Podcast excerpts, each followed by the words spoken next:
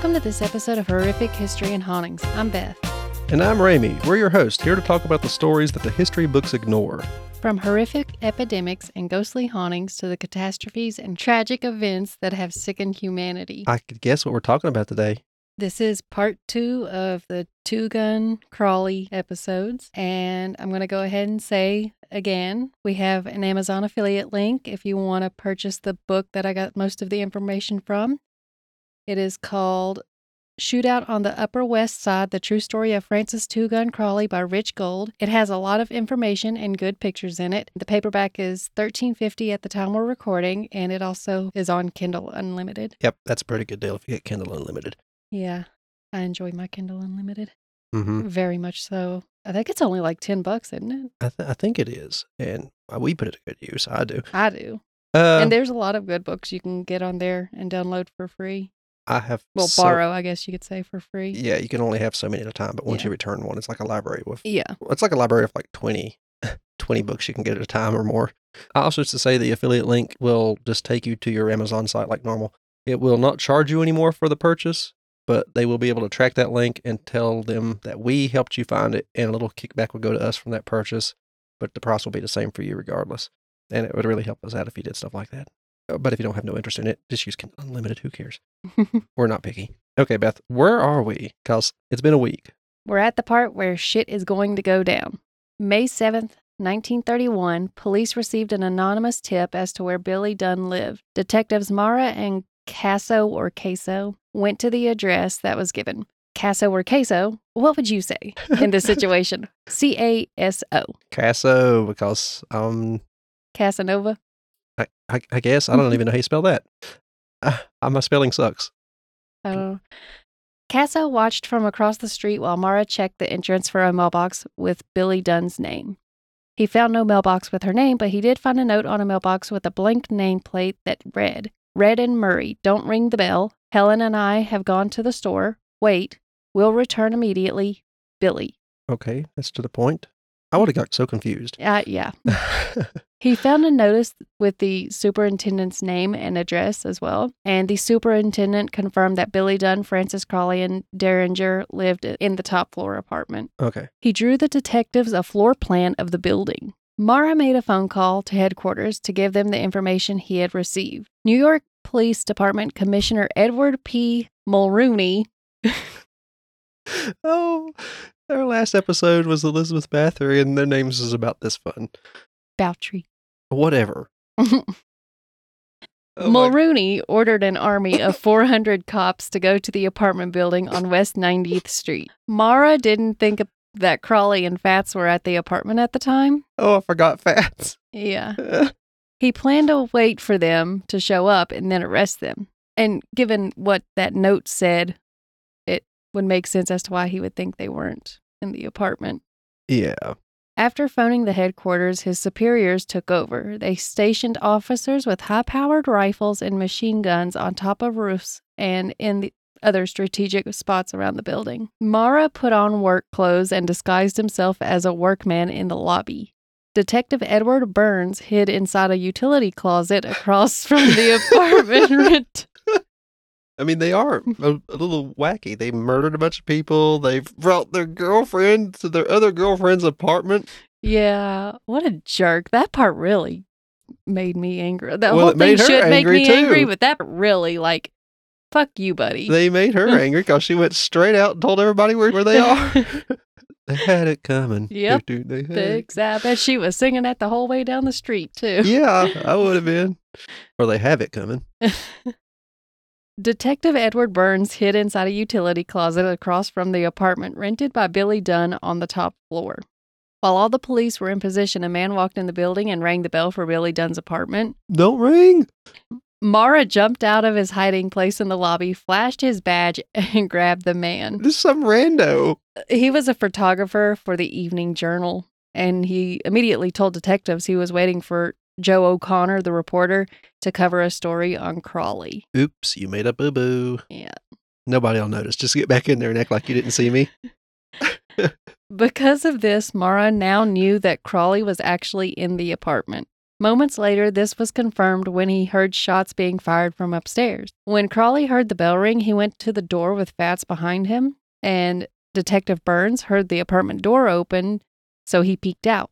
Crowley was walking out with a gun in each hand. Oh. So he started shooting at Crowley. Crowley shot back at him, retreated into the apartment, and bolted the door. Oh, all this planning to be undone by one door and a reporter. Yeah. Inside the apartment were Helen, Rudy, Fat, which is Fats, and Francis Two Gun Crowley. Outside were 400 armed police officers with the orders shoot to kill. 400 police officers. That's excessive.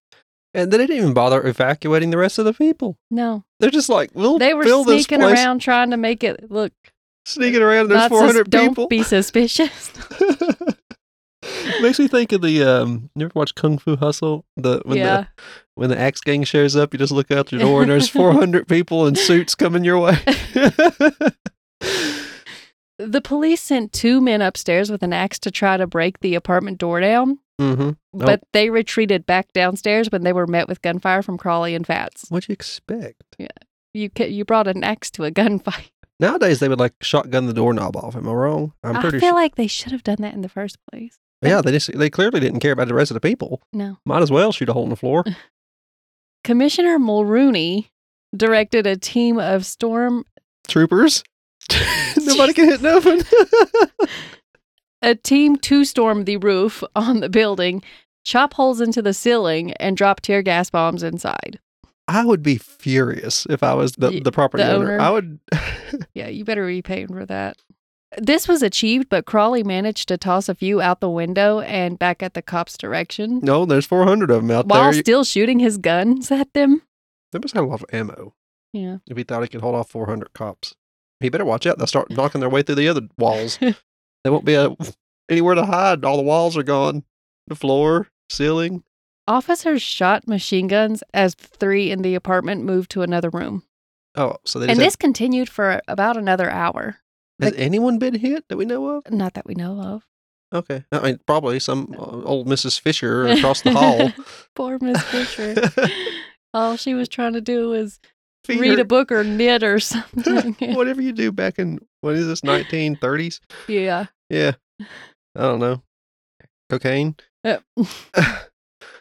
The cops busted another hole in the ceiling of the other room and dropped more tear gas inside as the gunfire continued. Yet more hole. More Imagine holes in being the the, people upstairs. There, it's a rooftop. Oh, so, they're on the top floor. yeah, they're the top floor okay. On the gonna say, bright side. The cops just like 392 cops, the only many that can fit in the room, walk in with axes and start hacking away at your floor.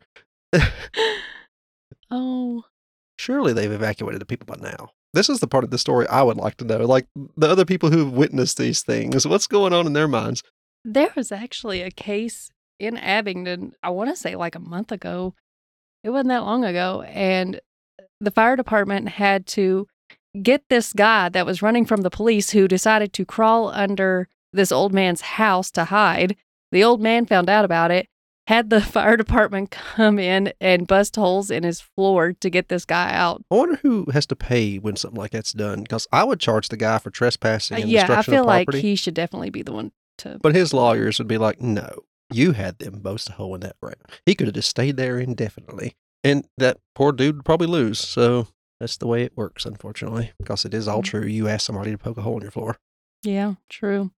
Crowley heard a voice on a bullhorn telling him to surrender, which he yells back, Come and get me, you dirty coppers. Wow, he is just an original guy, isn't he? Maybe he was the guy who said that first, though. Who knows? Oh, and then I have it that uh, I'm pretty sure that I've heard that phrase in movies before. I'm pretty sure I heard it on Old Brother, Where Art Thou? Yeah, Babyface Nelson. Mm-hmm. During all the violent chaos, Crowley had Helen write a letter on his behalf, which read To whom it may concern, I was born on the 31st, she on the 13th. I guess it was fate that made us meet. Put a lily in my hand so the boys will know how I look. Under my coat is a weary heart, but a kind one, a heart that would do no body harm. Oh, surely not. I had nothing else to do. That's why I went around and bumped off cops. Oh, goodness. It's the new sensation of the films. Uh Take a tip from me to never let a copper go an inch about your knee. Now, he missed an opportunity to say sensation of the nation, and I'll never forgive him for that. Oh. Well, she was writing it for him, so she could have come up with it. It was, yeah. She should. She might. Because he was illiterate. He only knew his name and maybe a few other words. Mm-hmm. Copper. Take, Take a tip from me to never let a copper go an inch about your knee. I already said that part. Yeah. What does it mean? I don't know. I guess don't let them get too big around you. I don't know. Don't. Don't feed them their Wheaties. They will tell you they love you, but as soon as you turn your back, they will club you and say the hell with you. Maybe it was a policy back then. We love you. We are here for you.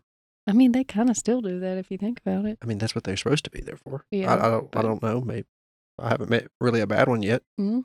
I know they're out there. I just never. I don't come across them daily. Now death is near. there are a couple of bulls outside the door saying, Come out here. I'm behind the door with three 38s on which belongs to my friend who put on weight so quick in North Merrick he would have got me if his bullets were good. This sounds like something the first generation of AI would come up with, like the old errors you'd get from ChatGPT or Bing. yeah. Well, Helen wrote three more letters while holding out in the apartment. Of all- course, she did. All of which were professing her love and loyalty to Crowley. One of them read, To whom it may concern, I was born on the 13th of October, and he was born on the 31st. If I die and my face you are able to see, wave my hair, make me look pretty, and make my face up. Dress me in black and white in a new dress. Do my nails all over. I don't use this type of polish, it's too dark. I use a very pale pink. I always wanted everybody to be happy and have a good time. I had some pretty good times myself. Love to all, but all of my love to sweets. P.S. Everybody happy and how. Helen Walsh. I'm beginning to wonder if she isn't the one writing all this. Yeah, it, I don't know. Because that doesn't make any sense to me. Uh, It's hard to tell what they were on. Yeah. Well, Laudanum. I don't know about her, but from what they kept saying is Crowley did not drink, do drugs, or even smoke. He might have He was taken just up drinking. if he, uneducated. he should have taken up but- drinking. Yeah. I don't know. Maybe he would have chilled out. Some people do when they drink. They chill out. Oddly enough, I know it makes you hyped up, most people, but some people chill out. Or maybe he could have taken up smoking. Mm. I said this last time, but he really should have got into something other than just shooting cops. well, the second note of Helen's read I had a good time while it lasted. The boys were great to me. They even washed my pajamas. He was Um, a great fellow. If I die, powder my nose, manicure my nails, and put a lily in my hand. I am. The last note in the same handwriting of Helen Walsh read I bet Legs Diamond dies about something different from bullets. I'll see you in heaven. If there is such a place, everybody thinks he's hard, but he can't be. He cooked my breakfast this morning and washed my pajamas so I could sleep in them. The only thing I regret is that I will never see the rest of the world, and I wanted so much to travel all over. If I see Vivian Gordon, I'll ask who shot her. Love to my mother, father, and sister. P.S. Show this to my sister so she'll know I died singing. Please don't talk about me when I'm gone. she's real dramatic. Mm-hmm. Yes, I don't know. I, And just she- because he I cleans- imagine she wa was probably uh, somewhat scared, but it's like she's living for this. He is the world to her because he washed her pajamas. Somebody bought me a Big Mac once. I didn't fall in love. Oh well, see, maybe it's because it was the 30s. It could have been, and there was just so little regulation on everything you took. He might not have thought he was drinking alcohol or poison or anything, but he was. Helen was hiding in the bathroom. Fats was cowering and ready to surrender, and Crowley had been shot in the arm and in each thigh. That did not make him give up, though. He was running low on ammunition. In his head, if he's going down, he's going to take as many cups as possible. After loading the last of his ammunition, Crowley strapped one gun to each of his calves. Then he dropped his pants to his knees to reveal the wounds in his thighs. He was hoping the cops would be too distracted to search him. Then he yelled that he was ready to surrender. I mean, he, at least he thought it out a little bit. Hmm. Detective Burns yelled out for Crowley and Fats to stand back from the door with their hands raised. Burns and several officers busted through the apartment door. They found Crowley and Fats with their heads raised. and Helen was found unharmed. Fats was searched, cuffed, and taken away. Crowley complained about the wounds on his leg while Burns searched him, but Burns still ended up finding the two concealed guns Crowley had strapped to his calves. Oh, fiddlesticks. Apparently, he was planning to shoot his way out of the ambulance. Like I said, he thought ahead. It Yeah. might have worked in a Batman movie. A little after 6 p.m., Crowley was taken away in an ambulance with a police escort to the Bellevue Hospital's prison ward. And Helen was taken in for questioning, according to the book. The hunt for Two Gun Crowley was probably one of New York City's most dramatic shootouts in history. If there was 400 police, then absolutely I agree. This is a whole nother level of overkill. Yeah. But Uh, look at how much he had gotten away as well. But I- still, It's hindsight's twenty twenty, but it's hard not to blame some of people's. Be- he he just had really good luck, but I don't think all these people were incompetent. yeah. But he just had really good luck. I'm thinking, or nobody knew what he looked like half the time. Yeah. I probably wouldn't have remembered his face. I certainly wouldn't. I can't remember people's faces. When Crowley was at the hospital, he was weak from the loss of blood and groggy from the tear gas, but it was found that his leg wounds were minor injuries. I feel like blood loss that, yeah, to that extent it probably isn't as minor, but as it seems. yeah. When questioned by Chief Inspector of Nassau County Detectives Harry King, Crowley signed a confession stating he shot and killed Patrolman Hirsch. May 8, 1931, reporter Jack Miley reported in the Daily News Crowley's bragging, and it read, Sure, I killed Hirsch. I fired 16 shots at him. I killed that copper deader than hell, I did. When I shoot 'em, they die. Buddy, and I poured enough hot lead at that guy to kill a dozen guys. Oh Then I got out of the car to make sure he was dead. If he wasn't, I was going to finish the job. I swiped his pistol too. It was the one of the guns I used on you fellas today. what? He doesn't care. No, not at all. I mean, he knows he's already in trouble. Yeah, big trouble. Crowley was formally arraigned and charged with first degree murder the next day. The trial date was set for May 25th. While at the hospital, Two Gun Crowley received numerous calls and letters from girls who were concerned about him. Jesus. How many girls do he know, or is this just like, um, well, a lot of girls did that with, I want to say Charles Manson. yeah, they did it. Oh, I know they did it with Charles. I just didn't know it started earlier than that. Uh, but apparently, this is something that's been happening that long. Imagine the people who'd have fell in love with Blondie and Clyde if they hadn't have been shot up in a car. I guess. I don't actually know much about that. I need to go into that case because I want to say that I've heard that they really didn't get along that well. A couple of days after the arraignment, he was transferred to the Nassau Hospital in Minola. I'm assuming that's how that's pronounced.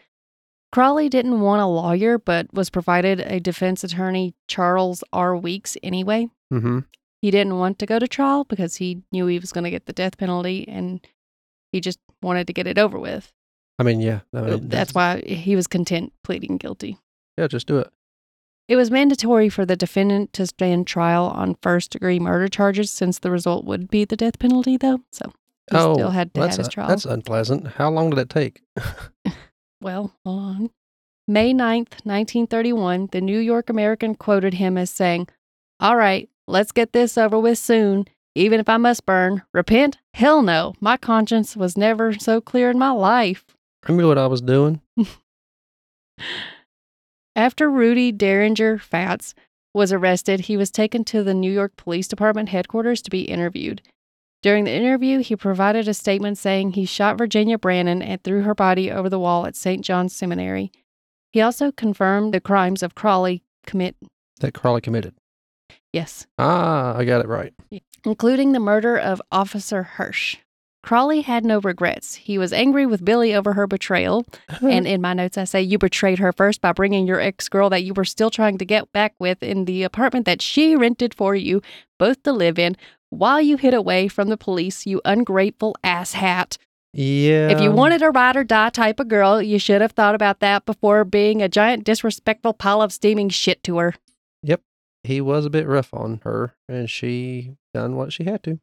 Mhm. She done the right thing. Mm-hmm. If you know a criminal, you turn them in, okay, guys and girls. Psychiatrist Richard H. Hoffman asked Crowley about Dilly Bean, and he replied with, The rat, she's eating cheese with the cops. You let me out of here long enough to stick a lily in her hand, and I'll take the hot seat and laugh. I'm assuming lily is a funeral flower.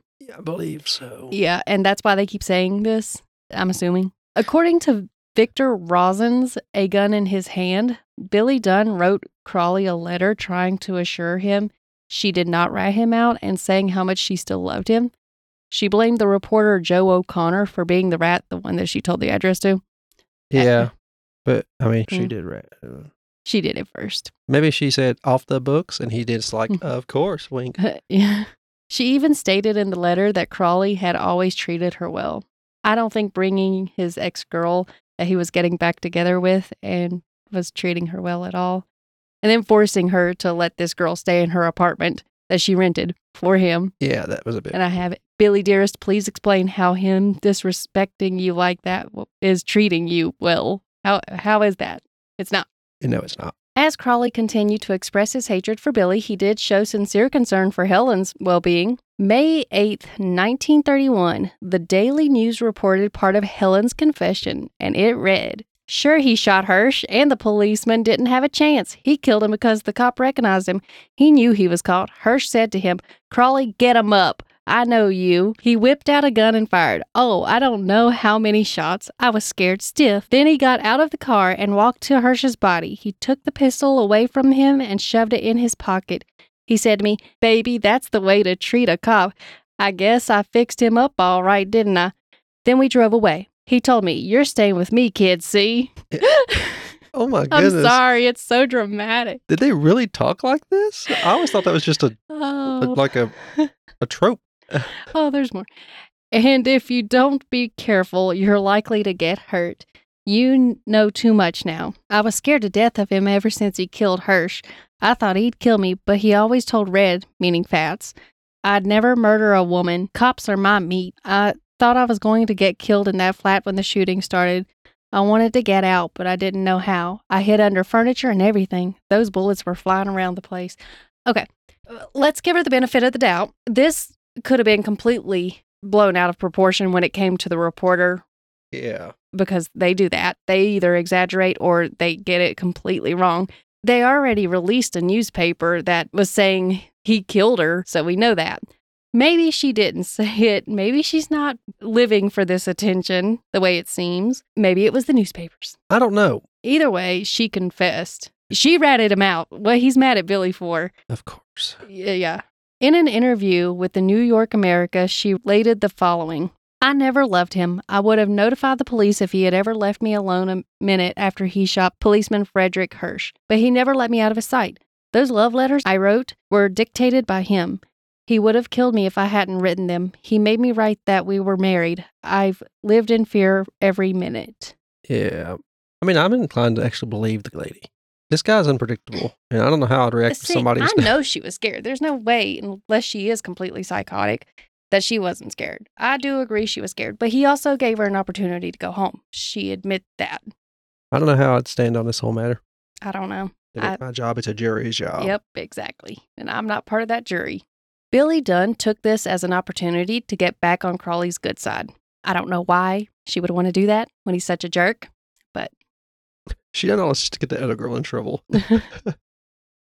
She didn't receive a reply from the first letter she sent him, so she sent a second letter that read Frank, when you brought Helen home, I told you that she would lead us into trouble, and she sure did. I have read in the papers where she has told everything she knows to herself and threw everything on your shoulders. A fine friend she turned out to be. Bah. Bah. Frank, dear, I am praying hard for you every day. I know that you hate me, but I will keep loving you anyways. When she didn't receive a reply to the second letter, she sent a third, which pleads. she's gonna spam him. You know, Frank, I learned that following the trouble in Long Island, a lady reporter for the Evening Journal went to see her mother, and it was her who told the police and reporters to look for me. But thank God they were unable to locate until last Saturday. When I called up the newspaper man I used to go out with, and they traced the call. I met the friend while we were eating. His boss and several newspapermen walked in on us. Dale had shot at Frank with Frank's own revolver, which he had no right to do. I don't know why it said Dale. I don't know if that was a typo, but that I made sure when I was reading the book. It said D E L. With evidence in Crowley's confession, Charles Weeks, his attorney, believed claiming insanity would be best. I mean, I'm inclined to believe that. so, you know, When Crowley was in Bellevue Hospital, the Nassau County District Attorney ordered a psychiatric examination on him because he suspected that's what they were going to try to do. This examination was performed by Dr. Menas Gregory. Oh, that's a pretty cool name, actually. Yeah. If I'm pronouncing it right, it is. Yeah, it could sound really wacky. Weeks then had Dr. Richard Hoffman perform another examination. Both psychiatrists declared that Crowley was not insane. Dr. Hoffman's examination revealed other disorders. His opinion was that Francis lacked the capability to plan a murder. With this information, Weeks thought he could prove the murder of Patrolman Hirsch was not premeditated. It, it wasn't, was it? I don't believe so. He did say many times how much he hated cops, and He does He not regret shoot shooting them. them. So, yeah. But no, I don't think he sat there and planned it. no. but I don't know how that works when it comes to the law. Psychologist Dr. Arthur Frank Payne's opinion was that Crowley and Helen were morons laboring under an oppressive uh. inferiority complex. And this is just an opinion of a random one of these random psychiatrists. It says he believed that Crowley was driven to kill to show his superiority. He wrote that if Crowley had been given protection, shelter, food, and clothing, he would have been a docile person. He went on that Helen and Crowley were the same psychological type. Both are low level of intelligence and come from families low in the economic scale. Crowley compensated for his inferiority with a symbol of power, a revolver. Helen compensated for her inferiority by writing letters destined inevitably for a large audience. I mean, he wasn't wrong. No. And then he goes on to say a little bit more, but I'm not going to include all of that. Then he wrote, Crowley is an emotionally unstable moron. Some oh, believe Oh. Crowley was born bad and was destined for a life of crime, while others believe he was a victim of society, such as his parents abandoning him, causing him to hate cops. It was speculated that his biological father was a policeman, which is thought to be what fueled his anger towards cops, but I don't know about that. I say it's probably his brother's death. Yeah, I think it's his brother's death. that actually he was around, not the ones that abandoned him. I do like the wording that these professionals of the day could use and get away with. Uh, you say that now. oh, you're losing your license. I, I don't know, but you certainly have a your clientele list goes straight down a bit. I guess you're free to say what you want, even if you're a professional. But Mm. There are some events that occurred over the years that are thought to be what caused his behavior, such as he suffered two serious falls as a child, beatings from police, his older brother John being killed by the police officer, being involved with street gangs at a young age. There's really no way to know for sure. I'd say it was it the was, two though. falls. It had nothing to do with the police always attacking him in some way or another, or the gang activity. No, no, no, no. It's most likely the tumbles. Yeah. Six months before this, Crowley was found guilty of automobile theft. He was freed on a suspended sentence. I think I mentioned this earlier Yes, at you the did. beginning. People were curious as to why Crowley was not sentenced to prison for that crime. I was. Yeah.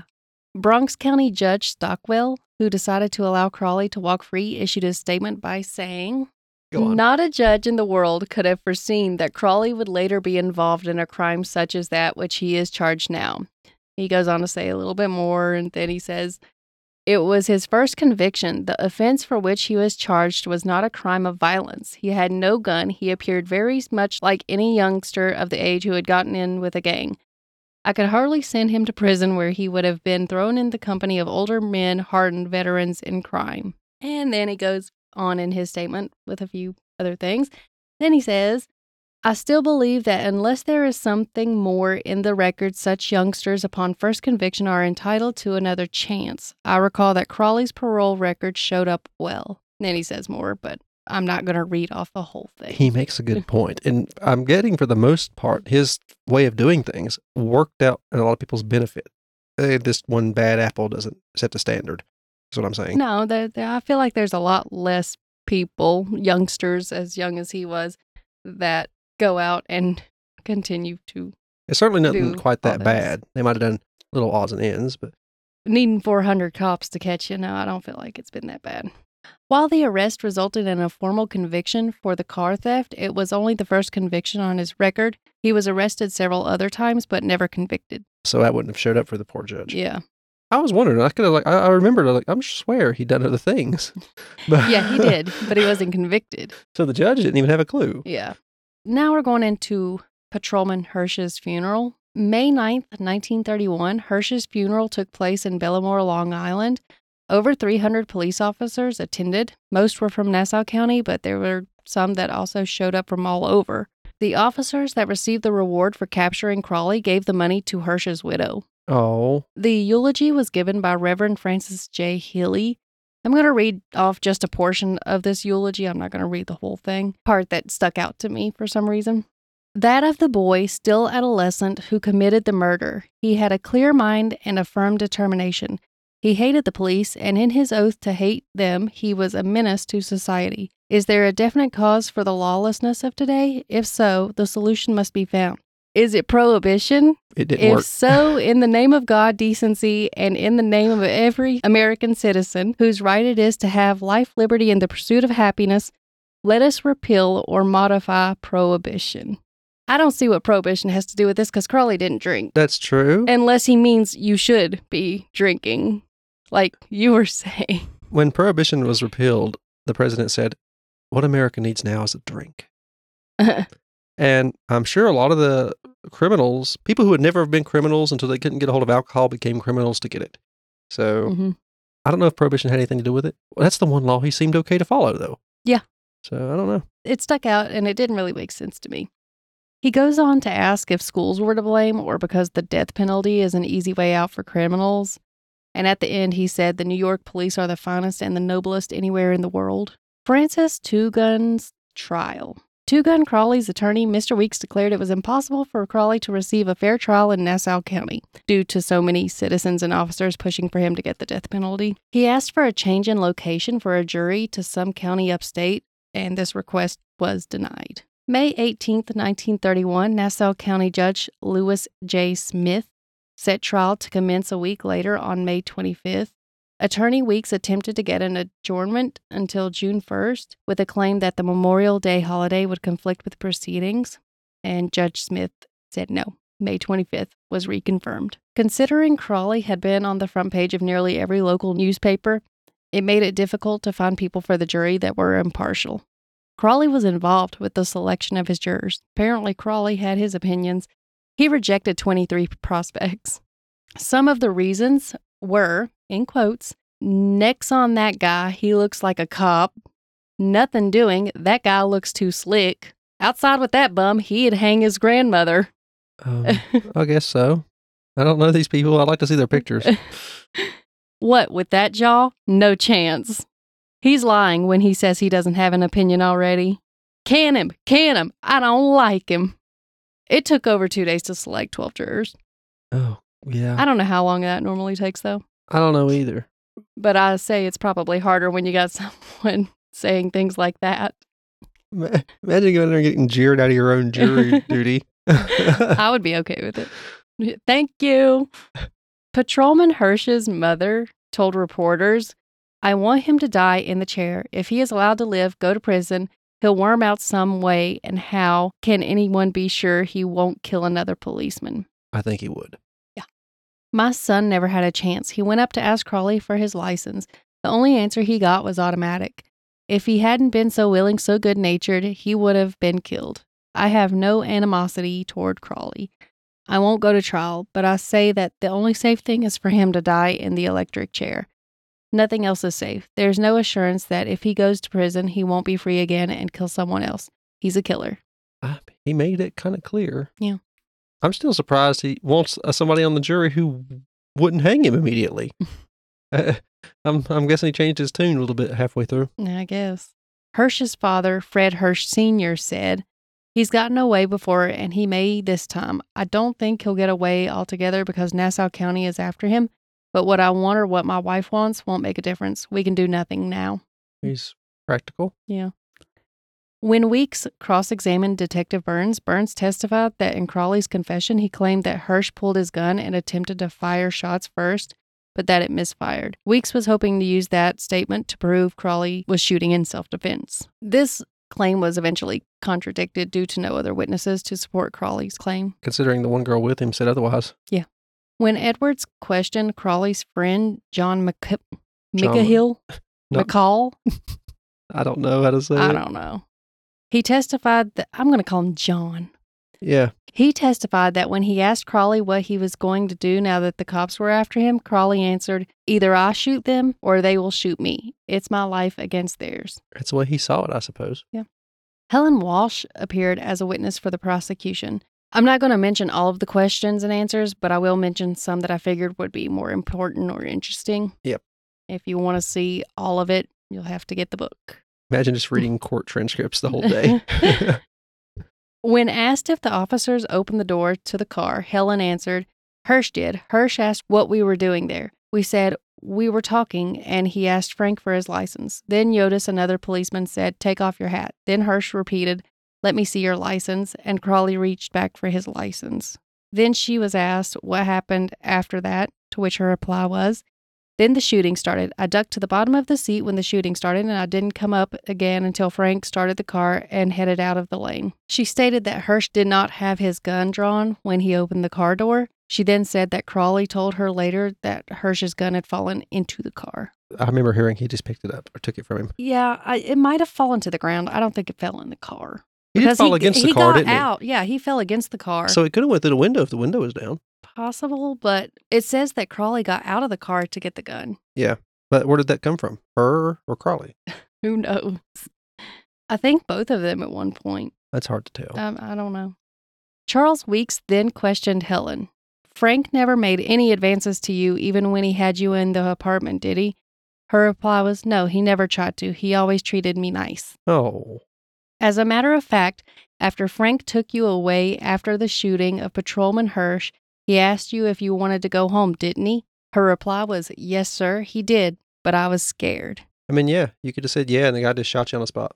Yeah. You were so scared when the shooting on Black Shirt Lane occurred that you lay down onto the floor of the car and couldn't see all the time whether Hirsch had his gun out? And her reply was, Yes, sir. Patrolman Peter Yodis, who was at the scene with Hirsch, was questioned as well. He stated that Patrolman Hirsch first thought they came upon a couple of kids making out in a car, and under oath he confirmed that neither of the officers had approached the car with their guns drawn. He said he ran around to the front when the shooting started, but stumbled into a hole. And Mhm. before he could get off the ground, the car was speeding away. I'm not judging. People started I- shooting out of the blue. I'd I jump into a hole too. Do whatever. Well, he stumbled in the hole. He didn't mean to. It wasn't, it's a hole that tripped him pretty much. But he stayed down there until the guy grabbed a gun off the cop and then took off himself. No, after the shooting. He said when- until they drove away. Mhm. So that means he stayed down there until the guy got out of the car, grabbed the gun, and then drove away. After a bit more questioning, Yodis was asked what happened after Hirsch told him he was going to check up on the license. He replied, I turned my back looking down the road to see if I could see anybody coming down the road. I was looking for three men with tires. Then I heard bing, bing, bing. What kind of gun are they using? and they asked, You heard shots? And he replied that he had. He said he immediately turned around to face the car and grabbed for his gun. He went backwards to the left side of the lane into the brush, where he slipped while he was having difficulty getting his gun. He said when he got back up and was reloading at his gun after emptying it, the car sped away. oh, I thought he implied that he fell and couldn't get out of the hole until the shooting had stopped and they had drove away. I was like, is that what you call it? Falling into the hole and hiding. okay, so he was just in there shooting from the hole. Yeah. A smart man. See, I thought he was just a cowardly man. Um, I want to say he mentioned something. I don't think I have that one. I want to say he mentioned it was like a swamp area. Ah, you can get stuck in it easily. Yeah. So maybe that's what it was. Yeah. He also mentioned that at no time during this did he recognize Crowley. I guess he just thought some random loon was going around shooting. That does happen. Well, yeah, it does. He was asked after the car went by if he had seen the body of Fred Hirsch. He replied, I ran right across the lane to the body and shook him up. Odd way to put that. When asked if Hirsch said anything to him, he replied, No, sir, he was dead. Oh, Yeah. When Weeks questioned Yodis, he focused on how Yodis ran away when the shooting started. Weeks asked him, Didn't your partner call to you for help and didn't you refuse to aid him? Yodis replied, No, I did the best I could for him. I couldn't get my gun out in time and I stayed in the bushes until I did. I didn't hear him yell for me. Weeks said, What did he yell? And Yodis said, He yelled, Oh, O O. This testimony that Hirsch didn't call out to him was later contradicted in the cross examination of Helen Walsh, where she testified that Hirsch called out Yodis Yodis. Oh, oh, and Yodis, Yodis really don't sound different when you say it like screaming when someone's shooting at you, I bet. Yeah. Pro- yeah, I could probably make that mistake too. Yo, yo, oh, oh. Yeah.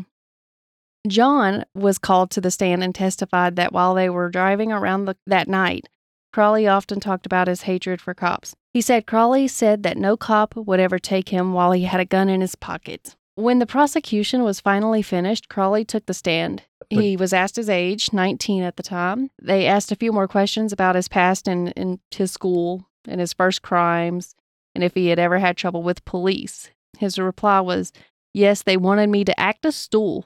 They knew I used to know what was going on and would pick me up and tried to scare the hell out of me. When asked if he ever acted as a stool pigeon, he replied, No, sir. They asked if he drank or smoked. To both, he replied, No. When asked about the evening of the murder of Hirsch, Crowley testified, I said to Helen, Here comes two cops. What'll I do? And she said, Use your own opinion, Frank. He said when the cops got up to them, they turned a flashlight in the car and one of them told him to take his hat off and that he did as asked. He continued saying he felt Hirsch's gun against his stomach and that he said, If you'll let the girl go, I'll go with you. She ain't in on nothing and I don't want her to get mixed up. If you don't let her go, then there will be trouble. He's making it sound like he was saving his girlfriend from bad cops. hmm Hmm.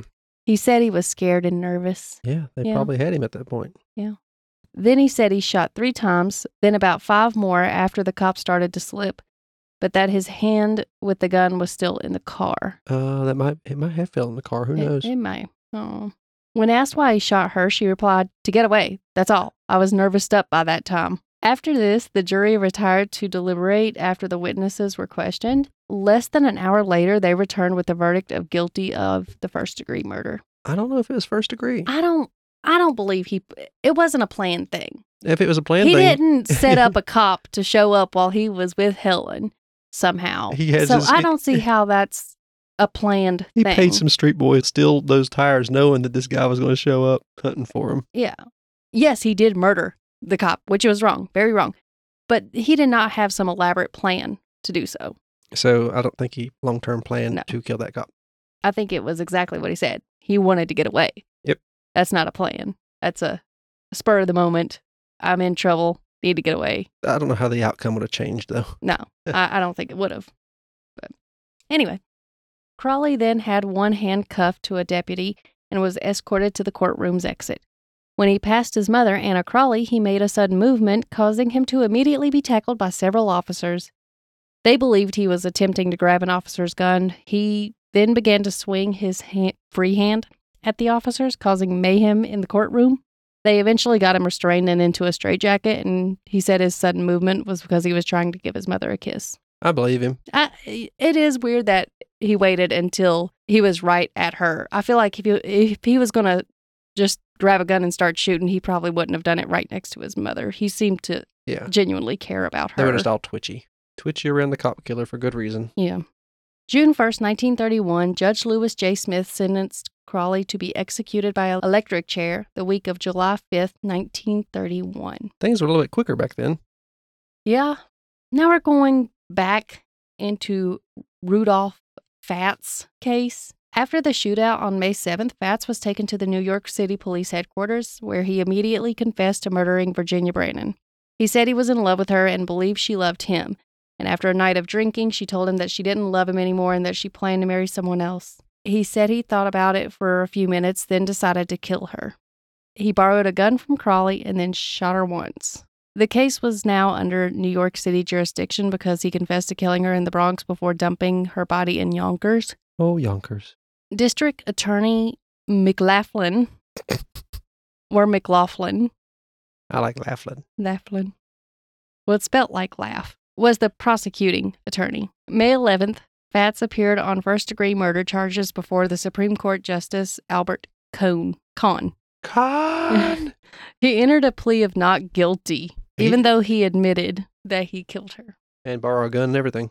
His attorney was former magistrate Walter A. Lynch. Fat's trial was set for May 25th, the same as Crowley's, but Wednesday, May 27th, 1931, in the Bronx County Supreme Court, Fats trial began. I'm not sure why it was delayed till the 27th instead of the 25th. One concern when picking jurors was if there would be any prejudice towards Fats due to his association with Two Gun Crowley, which makes sense.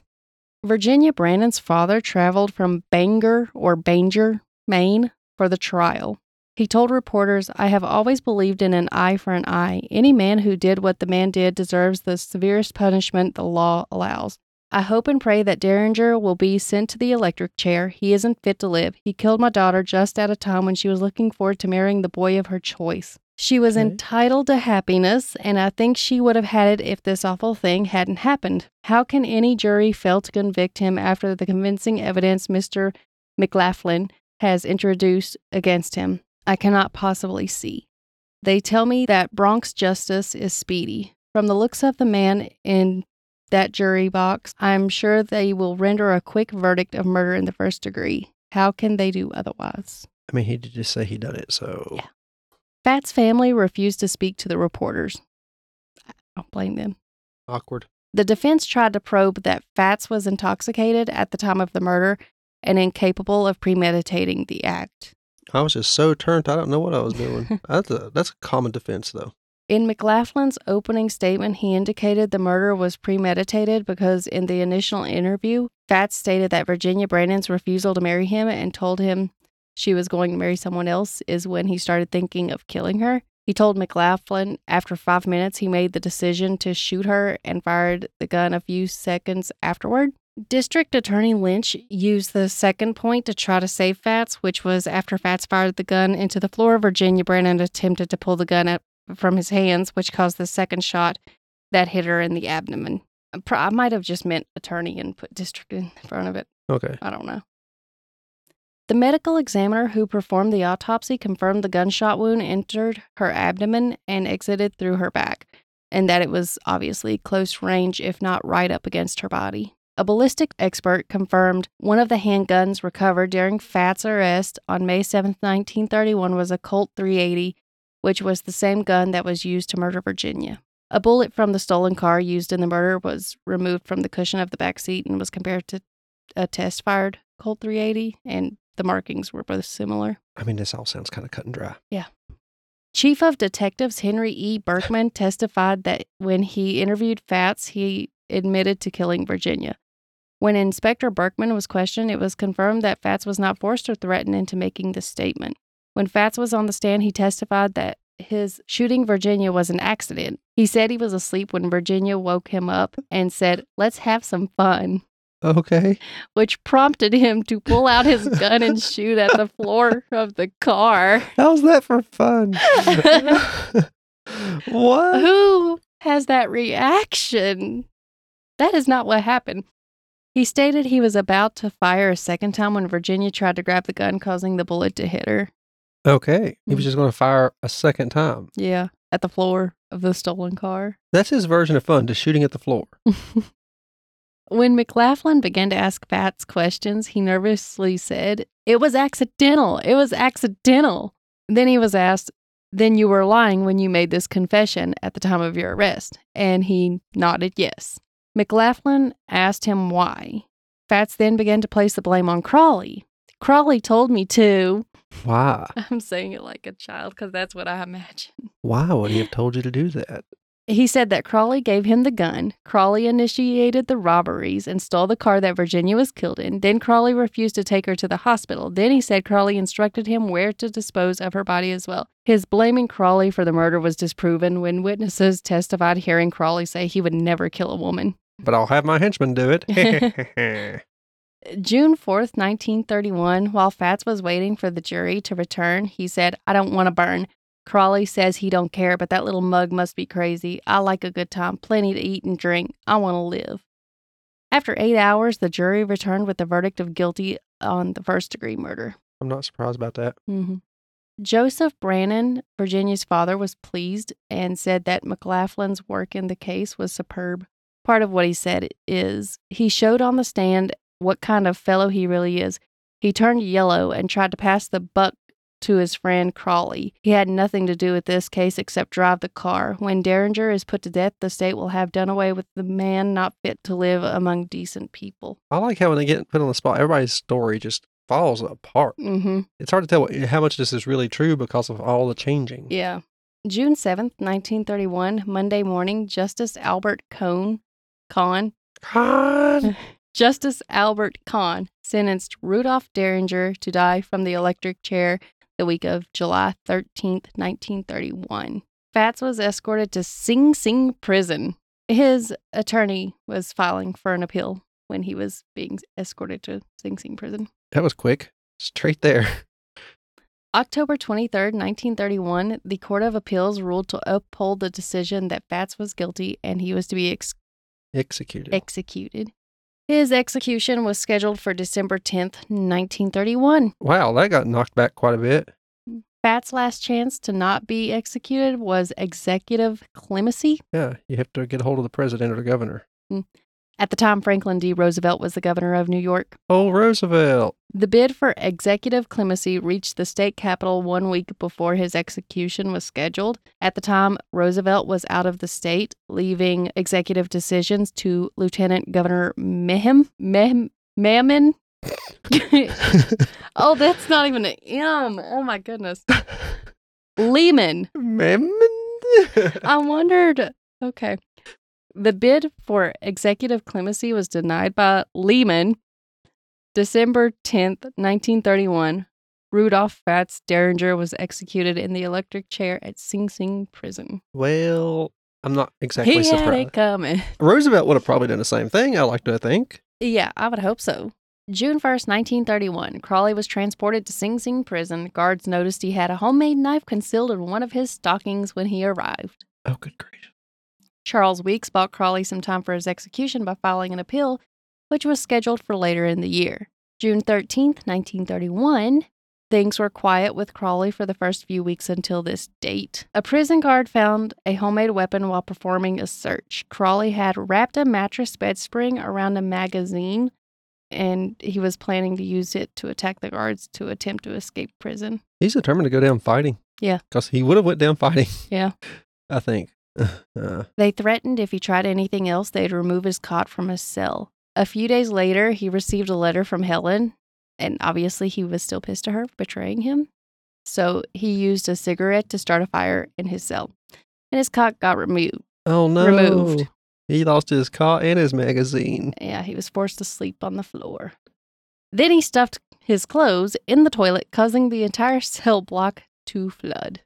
His appeal was denied, and his execution was scheduled for January 21st, 1932. These appeals, I can see why they do them. They just another year or more. Yeah.